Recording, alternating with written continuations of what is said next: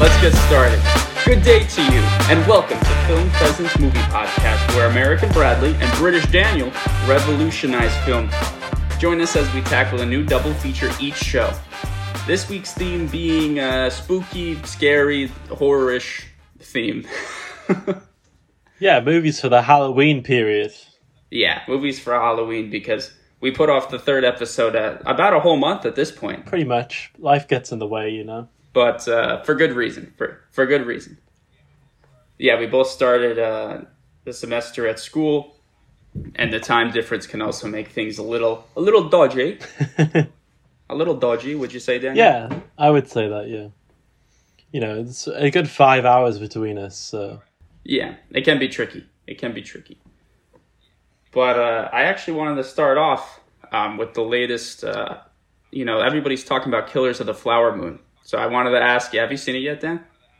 Well, well, Bradley, I saw Killers of the Flower Moon at the London Film Festival at about uh, 8 o'clock in the morning, bright and fresh. Oh Jesus! Just had a nice little coffee, settled down in for a nice three and a half hour Western epic from the master Scorsese. Um, I've got a bit of a weird weird experience with this one because, well, because of the circumstances in some ways, but also because I'm not weirdly not familiar with a lot of Scorsese's films. Um, I've seen a few, like a handful, um, but I wouldn't say I'm like a big super fan or anything. Um, but yeah, I got into this screening at the London Film Festival, and then three and a half hours later, I was like, "Wow, this was incredible."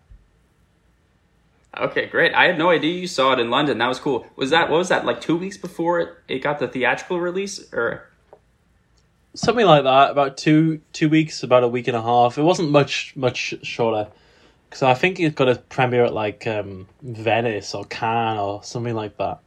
yeah, one Um, yeah one of those. Maybe maybe Toronto was it in No Toronto? idea. I don't know. But yeah, that was that was a fun experience. All right, cool.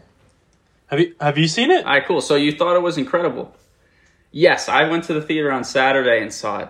Um, I didn't like it as much as you did, but I, of course, I liked it.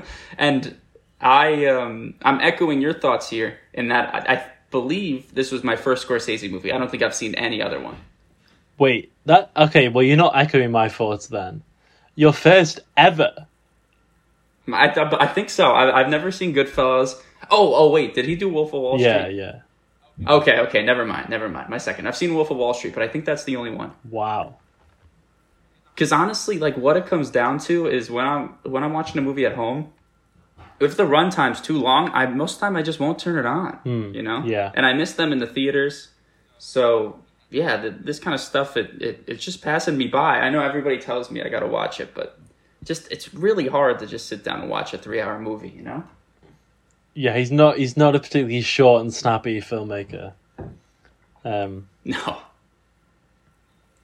having said that, though, in terms of the the battle of the three hour plus run times, I think Killers of the Flower Moon way beats Oppenheimer. So Oh, really? fine. yeah, Okay. I could see that. I could see that. Yeah, I enjoyed Killers of the Flower Moon. I mean, Lily Gladstone was incredible. I thought Leo did a good job. Um, of course, Robert De Niro. I mean, who can say anything bad about Robert De Niro? But yeah, I enjoyed it. It's just it, in the theater. There was at one point when we were about two hours in, and I'm like, oh boy, like I'm still in for another hour and a half. And that's not to say I didn't enjoy it, but it, you know, it just gets to a point sometimes. I'm like, all right, I've been sitting in this dark room for a couple hours. I still got a couple more to go. It's, it's a little bit daunting, you know? Yeah. No, I feel that. I mean, also the way it's paced, it's like there's not too many crazy ups and downs. It's just like a very, very gradual incline. Oh yeah, Um, so it it doesn't exactly like hand hold your way through the three and a half hours. It wants you to really sit there and observe. yeah, absolutely. And that combined with how historically accurate it was, it tried to be. I mean, no one can really know how historically accurate it was because I believe a lot of this wasn't even really written down or, or taken note of. But um, but yeah, those those two things combined kind of made for just seeing this this story unfold. It, it was pretty incredible. Yeah. How Alright, what a- you seen anything else recently, or has that been kind of Let's see. your main? That was actually my first venture into the movies in a while. I think in about a month, month and a half, because it's expensive over here. It's about I paid like I saw it on IMAX. I paid twenty one dollars U.S. dollars, which is like um, it's like paying t- like twenty one euro for it essentially. Wow, wow. I know, I know, insane. Well, I pay. So I saw obviously I saw Killers of Flower Moon at a festival, kind of a separate thing altogether. But um, Mhm. there's a local independent cinema in Manchester. Um, shout out to Home Cinema. It's called Home, um, and they do like a subscription deal. You pay eighteen pound a month, and you can see as many films as you want all month. Oh my god. So you're probably not far off the t- the price of that one Killers of the Flower Moon ticket. I can go and see as much as I want at the local independent theater um, slash art house. It doesn't play like all the blockbusters, but it will play something like Killers of the Flower Moon. Um, it's not all t- too niche. Um, it has like a good balance of stuff. So I I got to see quite a lot of stuff. Um, the first few weeks I was here before I realized just how much work uni was going to be. no, that's amazing. I'm honestly super jealous of that. Like around me, it's kind of just the big corporate theaters, um, which I mean aren't, aren't bad. No hate against the MC or Regal, but I don't know. I kind of do miss our, our little theater over in Valladolid that we would just walk to on Monday nights. Yeah, You know, pay six pay six euro. Cines Broadway, man. Yeah, that's true. I got I got Broadway, but um, that I should definitely get on. That, that I should definitely get on. Uh, so what else did you see in London? We haven't talked about this yet, so I'm really I'm really interested. Um, well, in terms of the big ones, I saw Maestro, the Bradley Cooper, um, Leonard Bernstein, um, Cool. like uh, biopic type film. Um, I think that comes to Netflix in like December time. Um, that was actually surprisingly quite good. Um, Oh, it was great. getting quite a lot of negative press. Um, I think largely around the images and like the supposed like Jew face in the film. I don't know if you saw about any of this. Oh.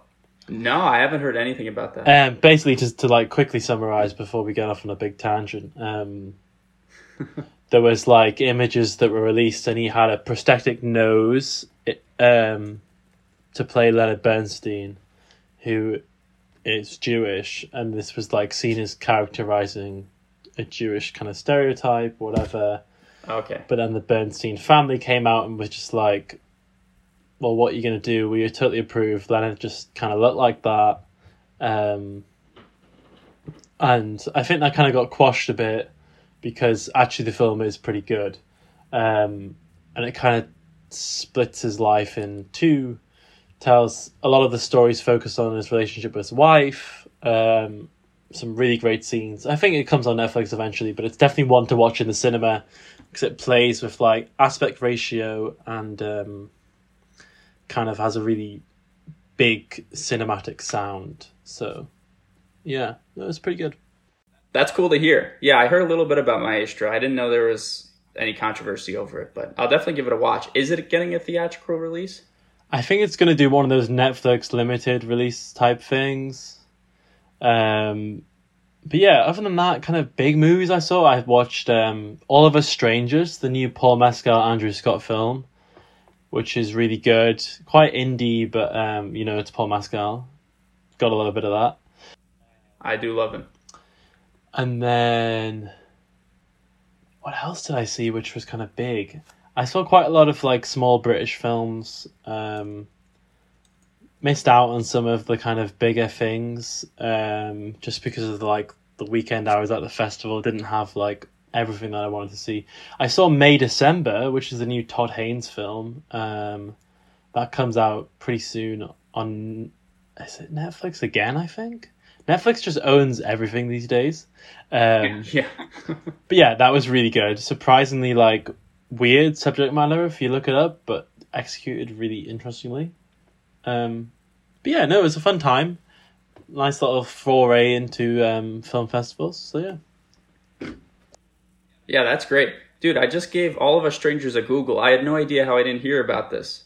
I love Paul Mescal, so I'll give it a watch. It doesn't come out here until late December, so I, I have a little bit. Yeah, also, not a film, but pretty amazing experience. Got to see a live screen talk in conversation between Edgar Wright and Martin Scorsese. Really? Like you saw both of them in the flesh? That's insane, Dan. Yeah, that's pretty cool. Yeah, it, it only cost me five pounds as well. So Oh my god. So did you pull um did you use like your um Manchester uh University newspaper like press card this time to get access into anything? pretty much, yeah. I was kind of blagging my way into things based off that. Yeah. Okay, great. that that's amazing. Cool. Did you take a picture of them? I got a photo. I, I can send you it over. Okay. Not with me in That's- it, that's- but you know. Yeah, yeah, yeah. I figure you didn't walk up to the stage and ask them. All right, great. All right, what do you say we get into the movies then? yeah, it's it's spooky season, so we thought we'd pick some uh, horror related films. Um, hmm the, the film that I picked, I thought was going to be a little bit more horror than it actually turned out being, but um, but Brad's coming in strong with with a strong horror pick. So why don't, why don't you start us off? What what did you pick for this month, Brad? of course. Um, so I picked Scream. Um, it's just incredible. Like I don't even have to say anything. It's it, it, it's just one of the best slasher movies of all time. It's crazy, just how funny and, and creepy and cool and and I think genuinely scary. A lot of this movie is. Um, I know some people disagree with me on the scare factor, but I do find myself really creeped out in watching this movie. Um, so I was super excited to talk about it. I always love talking about Scream.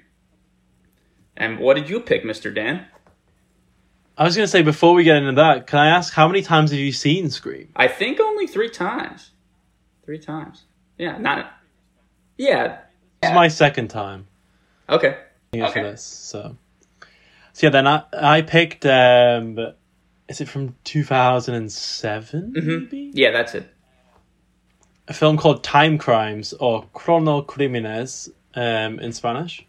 Um, I just heard good things. Like it, it's kind of got a cult following um, in the kind of horror space. Um, quite low budget um, Spanish sci-fi horror film. Um, quite a simple premise, and I'd been recommended it a few times, and I thought great excuse to kind of throw it into the mix. So I hadn't seen it before, so yeah. Absolutely. I, I actually didn't know you didn't see it. I thought you were a big fan of this when you uh, mentioned it to me. So that that's cool. I didn't know you went in blind too. Yeah, so um, yeah, bit of a blind one for both of us on that one. So Yeah, I kind of want to start with um, Timecrimes, if that's cool. yeah, I mean, Brad, why why didn't you summarize the plot for this one? Dan, I hate you for for saying that because now I can't, I can't turn it back on you. It'd be bad podcasting. No, sure. So it's actually, I mean, on paper, it's not that complicated. If you try to write out the details, it gets complicated. But the plot is as follows. And keep in mind, also, a couple of my friends have told me after listening to the first couple episodes, they were like, "You spoiled all the movies," and I'm like, "Oh, okay. I should give a spoiler warning before I lie." Well, of course we spoil the films. This is like this is like welcome to our to our conversation post screening, as if you'd seen the films with us. You know. Yeah, yeah. I mean, it is an introduction to these films, and I think you could get a lot out of these films after he- having heard the conversation, but also, you know, watch the films. Why not? Exactly. And then come back and Exactly. hear what we have to think. Yeah, watch the dang movie, says Dan. Exactly. No, but okay, here's the plot. So, um, a man and a woman, they're married. They live in, uh, I believe it's Cantabria, but they never touch on it. I just thought Cantabria at the beginning, so. And I was like, oh, it's Spanish. I didn't know this was a Spanish movie. But, um, yeah, I, I, it could have been from anywhere in South America or Central America for all I knew. But, anyways, a man and a woman who are married, they move into a new house. Um, and then, um, it's, it doesn't, this movie does not take place over a long period of time. It's about, it's a day, essentially. The movie is a day.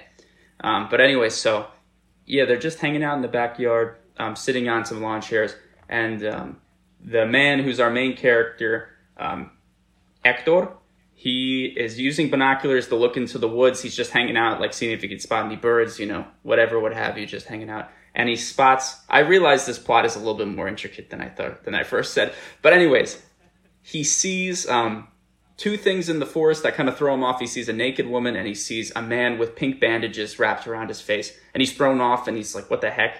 Um, so he goes to sort of check in that area of the woods, and he gets sort of caught up in this web of of time traveling and and just sort of this. Basically, the whole movie takes place in this like two hour span because the man ends up finding a time machine. Dan, I'm doing a terrible job summarizing this movie. This is yeah. So I'll t- I, I'm gonna have to I'm gonna have to inject here. Basically, this is a time loop film, and as Brad says, man sees woman in the woods and goes to investigate. Um, when he arrives in the woods, he's suddenly attacked by this man wrapped in bandages, very confused. Whilst on the run from this man, he arrives at this kind of strange um, laboratory, which happens to be a few houses away from him, which just kind of pops up out of nowhere. Why does this place exist? And then he gets talking on a walkie talkie with this guy who works at the lab or kind of lives there. We don't really know. And but basically um, strikes up a kind of weird relationship with this guy and eventually gets lured. This isn't a spoiler. He gets lured into a time machine. Um, and basically, the film is about how this guy then goes back on himself and repeats this small little insular loop to try and figure out what is actually going on and to kind of get to the bottom of it. Yeah, and I will start out our little conversation. I liked it, and I'm I'm leaving a, a bit um, uncertain because I think the first like half hour got me really wrapped up in the story. I'm like, all right, I'm in this, and then I feel like the movie kind of gives away most of its secrets about halfway in, and then once you know sort of what's going on, which to be honest was pretty predictable, which is weird for me. I'm normally pretty bad at predicting movies, but this one I think within the first 10 minutes, you, you this sort of mystery of this bandaged man pops up and you're kind of wondering who it is. And you could definitely guess pretty quick that it's just the main character. Um, and then, you know, that gets confirmed later. And then it's kind of just seeing him go back through this timeline, adjusting things exactly as how they were the first time he went. Cause he's trying to remember, you know, what happened with this girl the first time. And so he tries to place everything exactly as it had been the first time. It's like that kind of thing where he's he's very careful. He wants the timeline to be exactly the same. But so with that being said, how how do you feel about this one, Dan? Yeah, I did think it was a little bit predictable. You can kind of see it in the year of two thousand and seven. I could see how this might be slightly avant-garde, maybe maybe not maybe not avant-garde is probably the wrong word. Slightly um innovative. Yeah, good point. But in but now in sixteen years later, we've seen umpteen time loop films, um, and it's kind of fairly obvious where the film is going, and because the actual plot is so limited to such a short kind of sequence of maybe three main events, the actual events themselves aren't that interesting. So it's really relying on the on the acting, and the acting is great from the main actor, um, Karra Elejalde um, I think he's pretty good in it, and he's quite a prominent, um, prolific Spanish actor. I don't know if you know him. Um, he's he's really good in it, but yeah, I. The more I think about it, I like it more, but as it finished, I was a little bit unsatisfied. Oh, a hundred, a hundred percent. Yeah, um, I couldn't have said it better myself. It, it's it's the kind of thing where it really there's there's a twist towards the end that kind of is pretty cool, but yeah, but like about halfway through the movie, you're right. You kind of just see this this time period like three times by the end of it, and then it just kind of ends. And I don't know. It didn't leave me with enough questions, I think, to really stick with me. But you're right. The the actors did a great job. I think. Um, I don't think I've heard of that actor before. Um, He's in um this is something that which like sometimes comes up in like Spanish class in the UK. Um, ocho apellidos um, catalanes y ocho apellidos vascos, Oh, which were like big comedy hits at the Spanish box box office. Um, he's in that. He plays kind of quite a comedy role. He's just in a lot of stuff. And um, fun fact: when we were in Valladolid um, at the film festival, I got to see an interview with him in person. oh, that's amazing. I didn't know that. Cool. Yeah, um, but no, he's good in it. Um, yeah, I don't, I don't know what to say about this one. It's kind of like, it's not really that scary.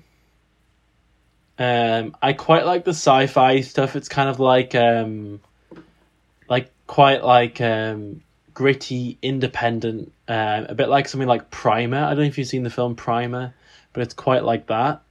Yeah, I was reading Reddit forums on this movie, and everybody was talking about Primer. I've never seen it, never heard of it, but um, no, yeah, that that's true. Yeah, the sci-fi elements were honestly pretty. They were like not almost novel to me because some of those beeps and boops coming from the time machine are actually like some of the most stereotypical like beep boop machine noises. I don't know if you noticed that, and I think I honestly think it was semi like purposeful. Of course, in two thousand seven, those sounds maybe weren't looked at as like you know, classic cartoon, almost cartoon like beeping.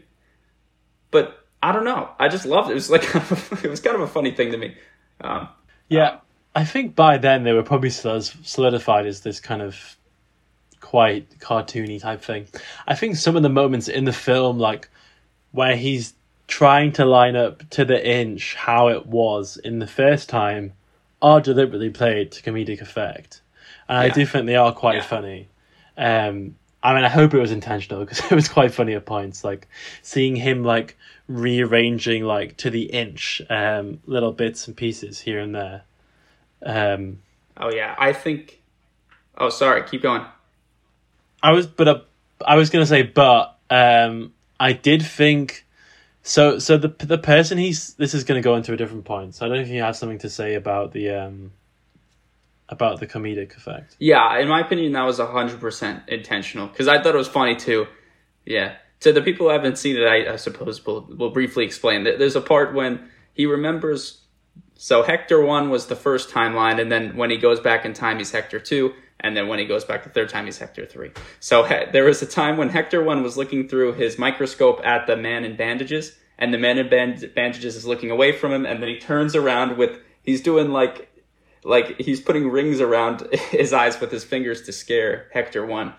Um, so Hector two, he had to do that like four times, I think it was, before he could find where Hector one was. So it's just him turning around really quickly with with with like fingers around his eyes, like three times, and then the fourth time he he, he sees Hector one, and it was a, it was a good moment. Yeah, for sure. That's a good moment. Yeah, so one of the one of the char- characters in this, I feel like it's a stretch to call her a character, is the girl in the woods, which he sees through the binoculars, and um, the the the enticing incident which brings him into the woods is the fact she's undressing herself, um, and I just feel like the way it's played in the film is very two thousand and seven, and it feels quite outdated in the terms of like we're just gonna watch this this woman just sew the undress and it's supposed to be like enticing and that's absolutely all there is to this character. Yeah, and we're just gonna basically objectify her in quite a traditional like female horror like sense. Um i don't know i, I felt that let the movie down a little bit because where it is quite clever and playful and in- innovative and other things this felt like it wasn't like crazy problematic it wasn't like terrible but it just felt a little bit regressive Yeah, and I would agree. I, I also just think it, it, there was no reason for it to be in the plot. Like, okay, so this also leads into another issue. It's it's the kind of thing where the main character's dumb in that he, for some reason, he's trying to do everything exactly the way it was the first time, but he, I don't think he really knows why he's trying to do that. Like, you know, they don't explain like they don't explain the sort of rules of the time travel in this movie. Where if it's not like how it was in the first timeline, then all that all gets messed up. That stuff is never explained. So this guy essentially is like, oh, I have to do everything exactly the way it was in the first timeline, or else. But else is never explained. Like there's no, there's not really any stakes. So because the girl was undressed in the first timeline, he essentially like assaults her with a pair of scissors and says, "I'll, I'll kill you if you don't take off your shirt right now." And that, okay, and, and there was about at that point when that was about a little bit less than an hour through the movie. That was when I was like, okay, I I can't really get behind this guy anymore. you know what I mean? It definitely was a bit abhorrent. I yeah, it, it definitely was kind of just like the oh, it's a it's a horror movie. There needs to be a, a topless girl. You know, it was that kind of thing. Um, and granted, I will, I guess, give the filmmaker a little bit of credit. I they did not show her naked this in the second when they filmed the second timeline part. They did in the first timeline, and then I believe in the second time they covered her with things. And I'm not saying that he's a noble, fantastic man, but I'm, as I was watching this, I was like, oh, are we just gonna get another boob shot for like no reason? And we didn't actually. We didn't. So the so the content itself is still pretty abhor- abhorrent, but at the very least, they didn't just like do another meaningless just boob shot, which I don't know. Take it to, yeah, take it with a grain of salt. Yeah, and I also think to to move on slightly, the the kind of the kind of the film's ending, which I w- I won't spoil the film's ending because I don't think we need to, like the the final ending. I don't think we need to fully spoil that, but it, plays into the relationship between the original couple in the film. And basically, the whole time loop is about that this guy trying to get his wife back, basically, um, more or less. And I just think that the ending doesn't hit because their relationship was never established to be something positive and meaningful. Know? Yeah, I, I would I would agree with that. But I honestly do think if that weren't a plot point, like him trying to save his like so Hector two kills his wife on accident. He accidentally chucks her off the roof of their house. Don't ask. Don't ask how. but yeah, so Hector three goes back in order to save his wife. Um, but then we find out when we watch Hector three doing the third timeline that Hector three actually tricked the naked topless girl in the woods um, to essentially fall off the roof. So now I really don't like this guy because he he he, he essentially sacrificed a, a girl he didn't know um, just to sort of get out of the situation. But at the same time, like, what's his plan? Like the net, like the next morning, he'll have to call the police to get rid of the body. They're going to question him, and it, it, like what's what's gonna happen? Like, what's his plan here? If I were him, I'd just be like, I'm probably better off dead.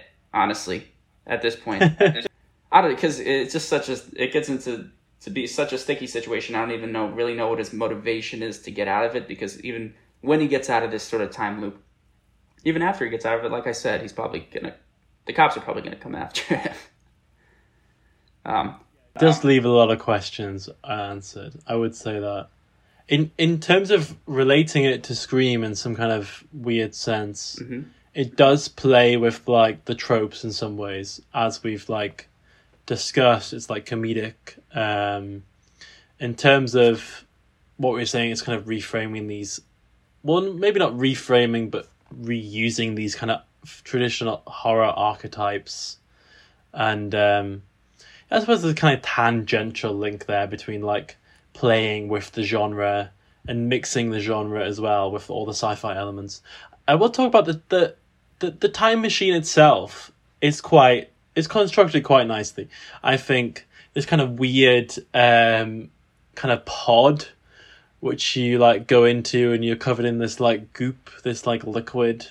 I think that's quite fun. Um Yeah. I just yeah. thought that was fun. I'm really glad you brought that up. I I love the time machine. It was because none of it was. It looked all practical. It was this big machine that moved, and it was almost like a pod where the top came off, and like you said, there's a bunch of weird white liquid in there. Um, and oh, it was great. I thought the time machine itself was was great. And also going back to um, relating it to Scream, it's funny. This surprises me that you did hadn't seen this movie before because the very beginning is kind of similar to Scream in that somebody answers the phone and there's somebody weird on the other end of the line. And that's why I thought you picked it.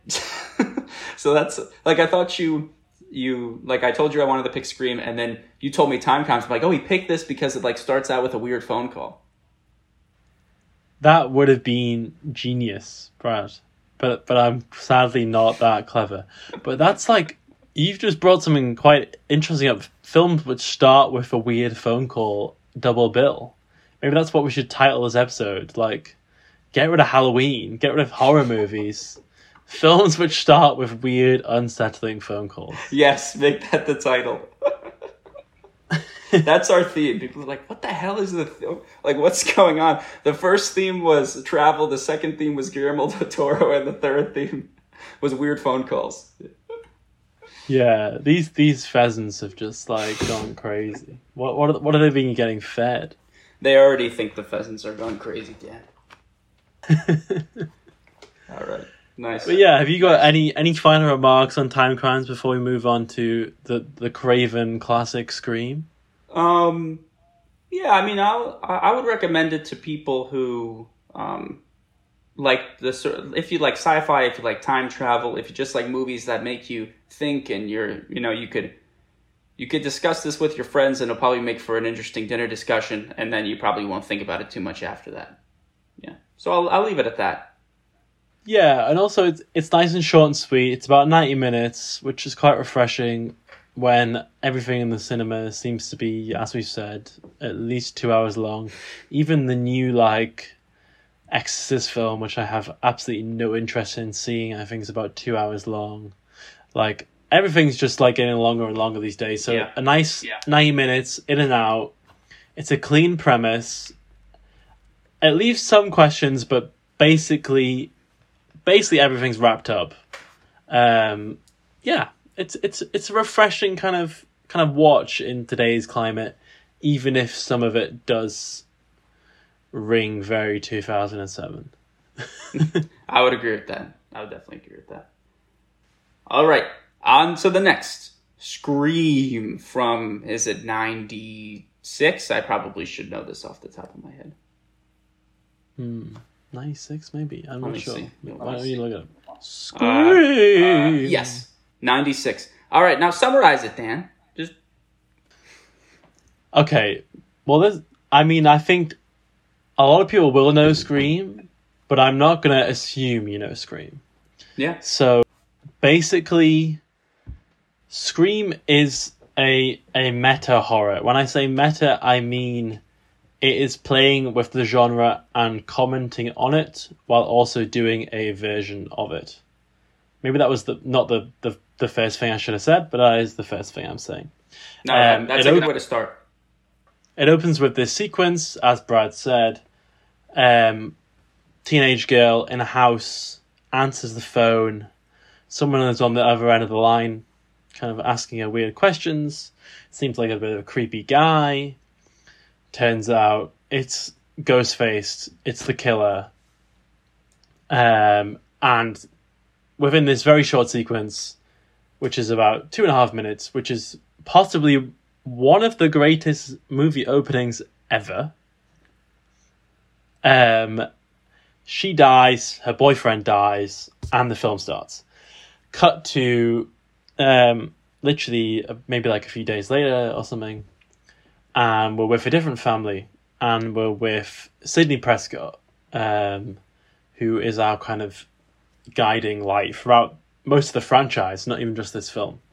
Um, who's played by Neve Campbell, I think. Is it Neve Campbell? Yes, Neve Campbell. Yep, Sidney Prescott. Um, so yeah, so we got her. She goes back to high school with her mates. Some people are kind of spooked out by this um, killing, but the general reaction is in this kind of late nineties ironic sense of, "Haha, isn't that funny?" Um, we don't care about anything. F the world. Um, and they're all kind of joking about it at school. They're going, haha, wouldn't it be funny if you were the killer, or if I were the killer? You would never know. And lo and behold, one of this small group of friends, or maybe more than one, is the killer. And basically, as the film goes on, we see um, the town go into more and more of a freak out over these killings we get to a kind of curfew lockdown situation. There's a big house party, and everything comes to throw after a few more killings, and we eventually find out who is Ghostface, who's behind the mask. Yeah, Dan, I, I couldn't have said it better myself. That was a great foundation. But I couldn't agree more. Course, there's no visual component to this podcast, but I was I was strongly nodding my head when when Dan was talking about the opening. The opening is honestly one of the reasons why I love this movie. It, it's just so tight. It's to me, it's so scary. I remember, I think I watched the f- opening scene when I was pretty young, maybe twelve or thirteen, and I remember being I remember being so freaked out. And even now, I think this is my third time seeing it, and that line still like takes me aback. There's I I think about it. I think about not a not a lot. You know, it pops in my head when the conversation between the killer and this girl, and the the killer goes, um, "So what's your name?" and and she goes, "Why do you want to know my name?" And he goes, "I want to know who I'm looking at." That it's just That- it's so good because the con because you think the conversation is going a certain way. It it has like it has a very developed rhythm, and then he just comes out and says that, and I, and you're like as a viewer, crazy. I, I like honestly, it it I I love. I think the pacing of of that phone call is perfect, um, and it, it it creeps me out every time. I I think it's great. And then the girl, of course, is like, "What? What did you say?" And he's like, "He's like, I'm just curious. I just wanted to know your name." And she's like, "No, you said I wanted, to, you know." And oh boy, Drew Barrymore did a good job with that scene. I think they chose a good voice for the killer because the killer has a very distinctive, um, like modified phone call voice. Um, and yeah, I mean, where to begin with this one? Where to begin? Yeah, on on rewatch, if we focus on the killer for a second, on rewatch, um, it was very interesting to because I obviously knew who who the killer was. Um, it was interesting to see how they kind of foreshadowed that and then put in a lot of clues, and and rewatch. I'm thinking, why did they not realize who the, who it was? It's kind of obvious. It's not obvious. Is the thing when you first watch it, you're like, who could it be? You really don't know. Yeah. Yeah. But then once you know, and then you go back and watch it, like the best kind of murder mysteries, because that's another genre this is playing with, like absolutely Mm-hmm. the kind of murder mystery genre.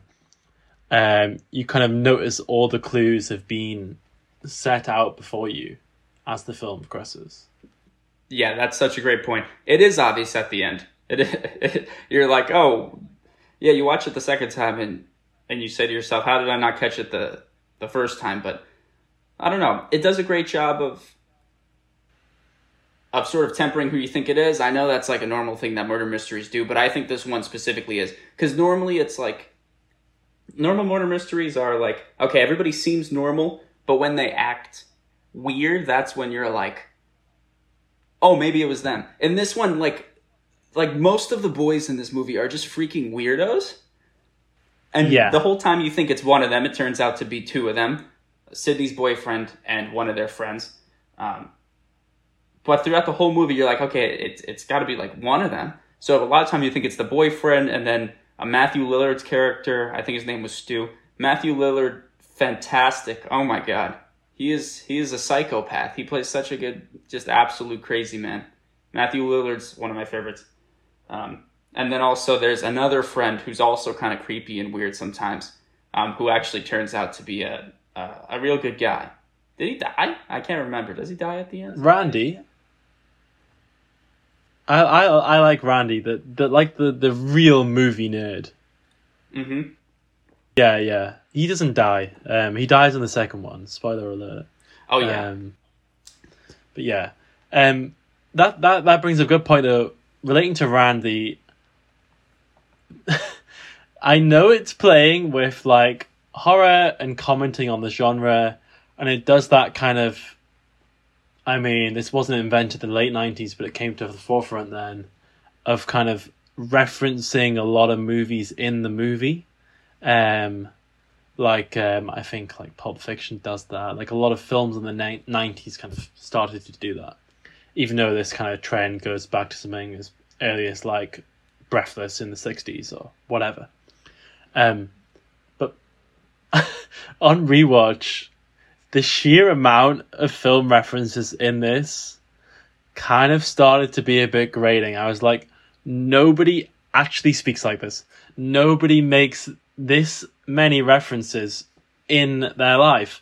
And also, like, not even just Randy, who's like clearly a, a film geek, he works at the video store, whatever. Just random people in their group, like um, like the girl Tatum or whatever, she'll reference like a niche movie, like a niche horror movie from like the eighties, and I'm like, there's just no way. there's, there's no way. Wait, like, so what are you referring to? Are you referring to how some how they're like um how they're like, don't run up the stairs. Have you seen the scary movies? You got to run out the front door. Are, is, that, is that what you're talking about, or like what references? No, that that kind of broad stroke stuff is fine, but they'll make like in dialogue references to like prom night two and like Halloween four, maybe maybe not Halloween four, but like you know like these kind of niche sequels. The house that dreaded sundown like these are films that people do not think about very often, and they're just kind of casually saying it in everyday parlance. And like, I don't know. On the second time, that jumped out to me a lot more as slightly um, uncredible. Yeah, I listen. I I, t- I get your point, but honestly, it's one of the reasons why I really like this one. I think it's because like I like hanging out with people who who who care about movies that are dumb. Hmm. That's not why I hang out with you, Dan. You, you're the you're just a great guy, and all the movies you care about are awesome. No, but I just mean like I don't know. There's something about just being like a total movie buff on like movies that most people just think are disposable trash. I think there's some value in that. I'm not quite there yet. I haven't seen all the sequels to everything, but listen, man I do see your point. I do see your point. But it's also like I didn't even get a lot of those references. I think it maybe bothered you because you have more knowledge than me. Like because I remember I, I heard the prom night reference and I'm like, I don't really know what that's from. and then I didn't think about it again, you know? I see. I haven't seen a lot of these films, but I've just like heard about them discussed on like a podcast or whatever. Um, but yeah, I don't know. Maybe it didn't like bother me but it just like I suppose maybe maybe there's a slight dissonance there because I know the film is not really fully going for reality per se, but it is kind of trying to reflect some kind of social attitude in some ways. And I just felt the way it was expressing it at times was a little bit too kind of um, maybe cringy. I don't know, maybe that's the wrong word. Um, yeah. Yeah. I don't know. Yeah, I think I see what you're saying. Are you talking about how kind of like everybody, like the murderer kind of becomes like a hero to these teenagers, to a lot of these teenagers, and like their mindset that like, oh wow, he's so cool, he keeps stabbing people. Is that what you're getting at? It's not what I'm getting at, but that is also an interesting aspect to this film um, in terms of, I think one of the best scenes in the film is um, when the principal brings in these two these two pranksters into the office who've been running around the school um, dressed up as Ghostface for the just for the just for the crack, and he um, he expels them in like this really passionate speech like why don't you kids take violence seriously and I, I love that bit yeah, that's hysterical. Henry Winkler plays the principal in this. Yeah, and he's. I think he also talks about yeah, like spilling their innards out, and he like holds a big pair of like is it? He has like a pair of shears in his in his office. For some yeah, reason, yeah, yeah. That he's holding up to these teenagers. Yeah, that was hysterical. And um, there is another scene too. Honestly, probably my favorite in the movie, other than the other than the opening, is when they're in the video store and um, it's it's an interaction between the three boys. So the so the main character Sidney's boyfriend, and then his friend, and then another one of their friends. And it's um, a lot of people take that scene as being very um, very like LGBT sort of. It, and what I mean by that is there's a here in the states there's a cool chain of theaters called the Alamo Drafthouse um, Cinemas. They're spread out sort of. Have you heard of these? I've heard about them. Is that the one where you get served the food at the like seat? Yeah, there's like waiter service. It's cool, but they also do cool events. Like, you know, it's very much like owned by, you know, big film geeks, big film fans. So, anyways, at the one in Manhattan, I was looking to going to this. Um, it's uh, they're sort of advertising their screen presentation as like an L- an LGBTQ thing, and they're saying like, yeah, this movie is like incredibly influenced. Like all these guys, all these guys are gay, obviously and um, at, like I didn't even notice that the first couple of viewings, but viewing it, I watched it again last night, and I'm like, oh, I totally see where you're coming from. Like those boys are like on top of each other for a lot of the movie, and I'm like, oh my god, I, I get like I totally get it now, and I just thought that was really funny. And that scene in the in the blockbuster video store, they're like hugging each other, and there's a part where like Matthew Lillard, Lillard is like caressing the neck of his friend, and I'm like, okay, all right, this is pretty great actually. This is pretty great. Hmm, I, di- I didn't quite read it like that, but I but I see it. hmm Um, I'm I'm all for a bit of queer representation. Um, well, another, uh, just preface all this, I really like this film, but on the second watch, a few little things started to come up because I wasn't as shocked by all the reveals. Um, another thing that kind of came up for me was the complete ineptitude and ridiculousness of Ghostface. like he's very bad at killing. He's like he's he he manages to pull off these extremely elaborate and impressive kills, such as another one of the best scenes, um, where Tatum gets killed by getting a her um, head squashed in the garage door. That's pretty great. He manages to pull off something like that, but he can't corner someone literally half a meter in front of him in a van. Like it's it's like it does become I I suppose the point is it's kind of silly, but it but it becomes kind of too silly at points, you know? Yeah, well, here's the thing. I get what you're saying. It leans into the silliness, and that's something you can't exactly get behind a lot. To me, I just can. I don't. I can't really explain why. I just can get behind it. Like I just, I love this stuff. I really love this stuff. I think it's because it it fully commits, and I think that's why it works for me. It's not like sometimes like a scene might have logic, and other times it don't. It doesn't.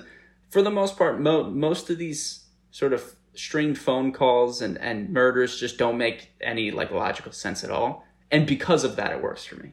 You know, but but also even yeah, some of those scenes where he's just like he's he's bombastically lunging with his knife and just like there's no way his his punch would have landed even if the, the girl didn't move. Like scenes like that. Yeah. I think maybe I'm I think it's probably a me problem because I'm not coming at it as a comedy first. I'm coming at it as kind of this serious horror first with the commentary behind it. Whereas maybe I need to adjust my viewpoint when I'm watching it to kind of more gear it towards a mix between the two. And then I can probably get on board more with the the as you say, the silliness, the kind of flailing about, the lunging. Yeah. Um, Yeah. And I suppose these are amateurs at the end of the day. They are exposed to be amateurs at the end of the film. So it does make sense in some narrative ways as well. Oh, absolutely. Well, speaking of the end of the film, you can't tell me Matthew Lillard does not give one of the best performances of 1996 at the end of Scream, Dan. You can, you, no one can prove anything different to me. Matthew Lillard's the kind of shaggy looking guy, right? Yes, Dan, you you you don't un- you won't understand me until you. I think uh, he plays Shaggy, right? Yes, he plays Shaggy, and he is fantastic. He is fantastic as Shaggy. But at the end of Scream, he's the two killers are doing this horrible thing where they're they're stabbing each other to so that way the police can't frame them as the murderers. And Oh, it's rough, and yeah. it- oh my god, it's so like demented, and I love it. And Matthew Lillard like gets stabbed. He's like, "Oh man, you got me too good, man." I don't. But he's so he's so like maniacally. He he he seems positive about getting stabbed, and it's because he's just this psycho man. And I think his acting is just out of this world, perfect for this role. It honestly ties the movie up so nicely. The climax of the movie wouldn't wouldn't have been the same with any other actor, in my opinion. I think Matthew Lillard is just he's just great. He bodies this role. Yeah, I think he's pretty good. I think he's definitely better than Billy as well, the other killer. Um, I think sometimes Billy borders on. I don't know what he borders on, but it's not. It's not amazing. Um, I mean, he's good. He's good. He's just a solid good, but he never reaches like great heights. Um, in relation to what we were talking about earlier with um, Timecrimes, in terms of like the kind of to what extent is this a feminist film? Um, I think Scream is very much the opposite of Timecrimes, very progressive and very kind of um, feminist in its politics and whatever. Not just because it's centering a female protagonist, because I mean you could do that with any film. It doesn't make it pass on all regards. Yeah. But basically, the the the two killers are basically raging misogynists, and they get served their like um, due punishment by the end of the film. And I think there's an interesting, twi- like twisted, uncomfortable commentary about um, Sidney's relationship with Billy the killer and her relationship to to sex after what one bit I didn't mention in the synopsis. Her mother has recently um, been raped and killed um, before the start of the film, and she's kind of dealing with this trauma um, as the film is kind of beginning, and obviously this new death comes into the town and kind of brings some of this back up for her.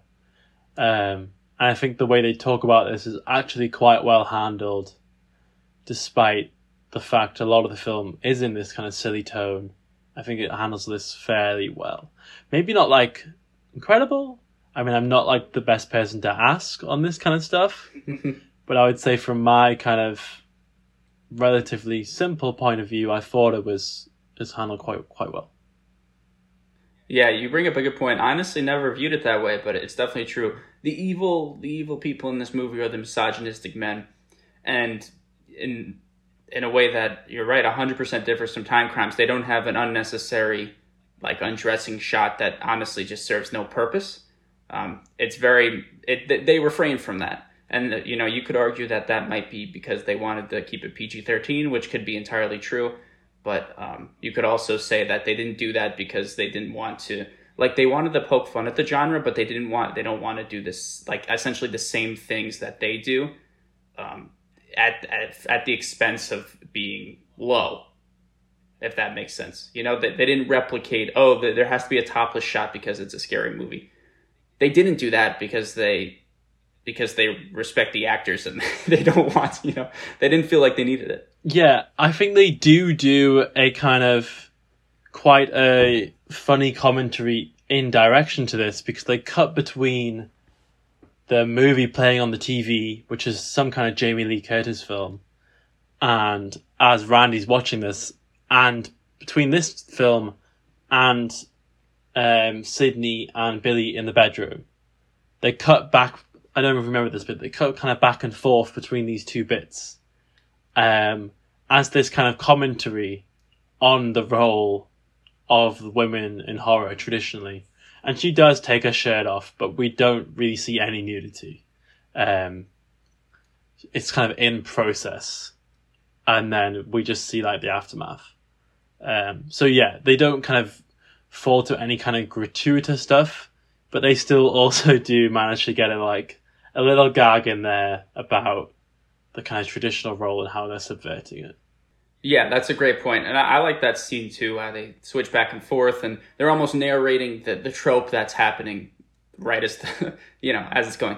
But I also have to stop you, Dan. That is not just any Jamie Lee Curtis movie on the TV. That's the first Halloween, Dan. Is it? I I can't remember Oh specifically what they're watching. Um, I have seen, Dan, I should have chose Halloween. but it's been a while. Okay, I think uh, you know maybe if we're still doing this podcast thing next year, I'll, definitely choose Halloween. That's a fantastic one. You you have to watch it again, Dan. you you lack appreciation for the finer arts. yeah, definitely. Uh, but in terms of the kind of great Halloween films, which aren't titled Halloween, I think Scream is up there for me. Even though I just watched it for the first time like last year or so, I think this is kind of one of the. If if I was kind of coming around to Halloween season, this is something I would strongly consider putting on, because it's definitely up there. Yeah. And I'm glad you came to that conclusion because I 200% agree. One of the one of the best Halloween movies. One of the best Halloween movies.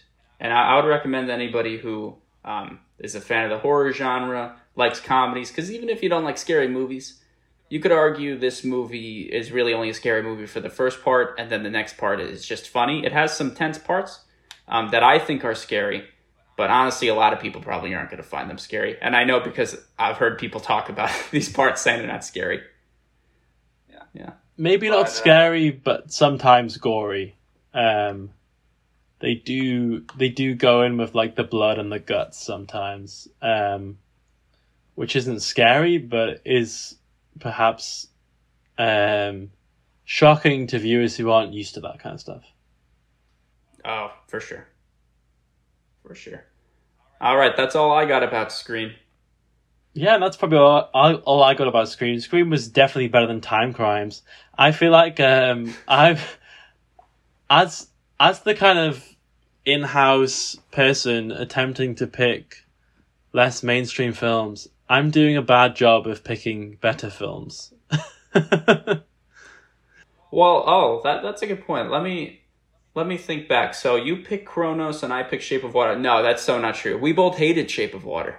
okay, well, I didn't I didn't hate it, Okay. but it, but we also neither of us loved Cronos either. Yeah, yeah, yeah, yeah. We were both pretty lukewarm on both the Del Toros. Yeah, we were totally Luke. Well, I mean, I think I hated Shape of Water more than you. I just, it, it's the kind of thing where, like, I think back and I say, okay, if I were sat down right now to watch that movie, like, how would I feel? If you sat me down in front of Shape of Water right now, I would groan in agony. I, I would hate to watch that movie again, you know? Cronos, maybe not so much. Um, Scream and, and, and Timecrimes, I could manage just fine. But, That would be a pretty and good, also- like, um, what what do you call it in America? Like a, a slumber party. Um, put a bit of Cronos on. Uh, fo- fo-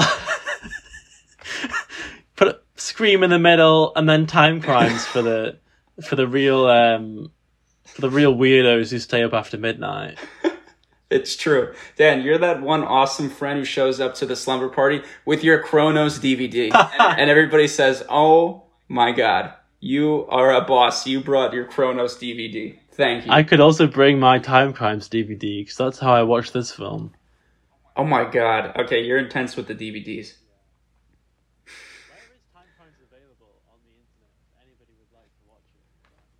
Oh, honestly, so many places. It's free on Peacock. I believe it's free on Tubi and free on like Pluto TV or something. I don't know, but I yeah today I had never used Peacock before. Today I downloaded the app, watched it for free. Couple ads at the beginning, and that was it.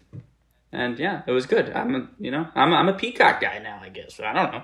I thought we were pheasants, not peacocks. Oh shoot, Dan, you're right. You're right. I'm not sure if we have Peacock here, but you know, I'm a physical media guy at heart, so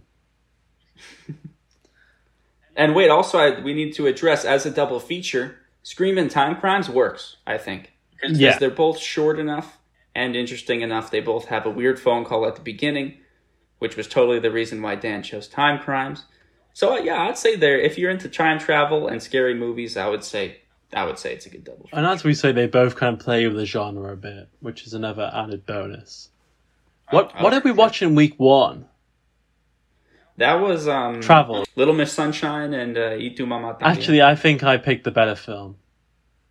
Yeah, you did pick a better film. I mean, we liked Little Miss Sunshine though. That was on- that was a Little Miss Sunshine was great. We we had a good we had a good month that month. Um, so maybe no, maybe next next month we'll pick it back up. I'll start picking better movies. Um, maybe something a bit less um esoteric. I can't promise that, but yeah. Yeah, all right. So wh- why don't we share our, our theme for next month? Did you want to roll with, with what we had for, um, was it late September we originally had? Yeah, I can't for? remember if we teased this in the last episode because that was genuinely recorded about two months ago. Um, Yeah. but I think we might have. Um, I think um, our good friend um, Bradley Seltzer here um, suggested the idea of um, film adaptations of books. So I think we'll go with that for the fall, for the kind of November, late November, early December episode. I feel like Yep, books are quite like a cozy thing as the leaves are turning brown, you know. I think I think it fits.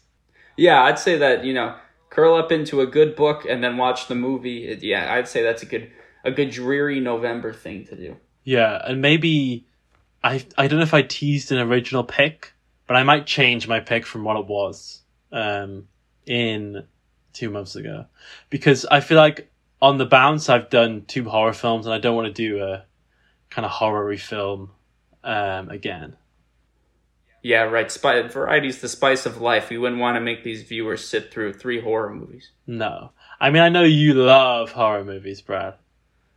Well, uh, that's that's another thing. I'm kind of glad Timecrimes wasn't that scary because I'm a bit of a wimp. I'm watching horror movies alone. When I'm with people, I could watch most things, but that's why I'm, I had to watch Timecrimes alone. So I'm I'm kind of glad it wasn't terrifying. But so Yeah, I, I did good. did great, Dan. All right, so book movies it is. Book movies next month, sometime, no schedule on this podcast. You will hear from us when you hear from us. All right, thank you for listening, everybody. See you next time. Yeah. Peace out. All right, fantastic.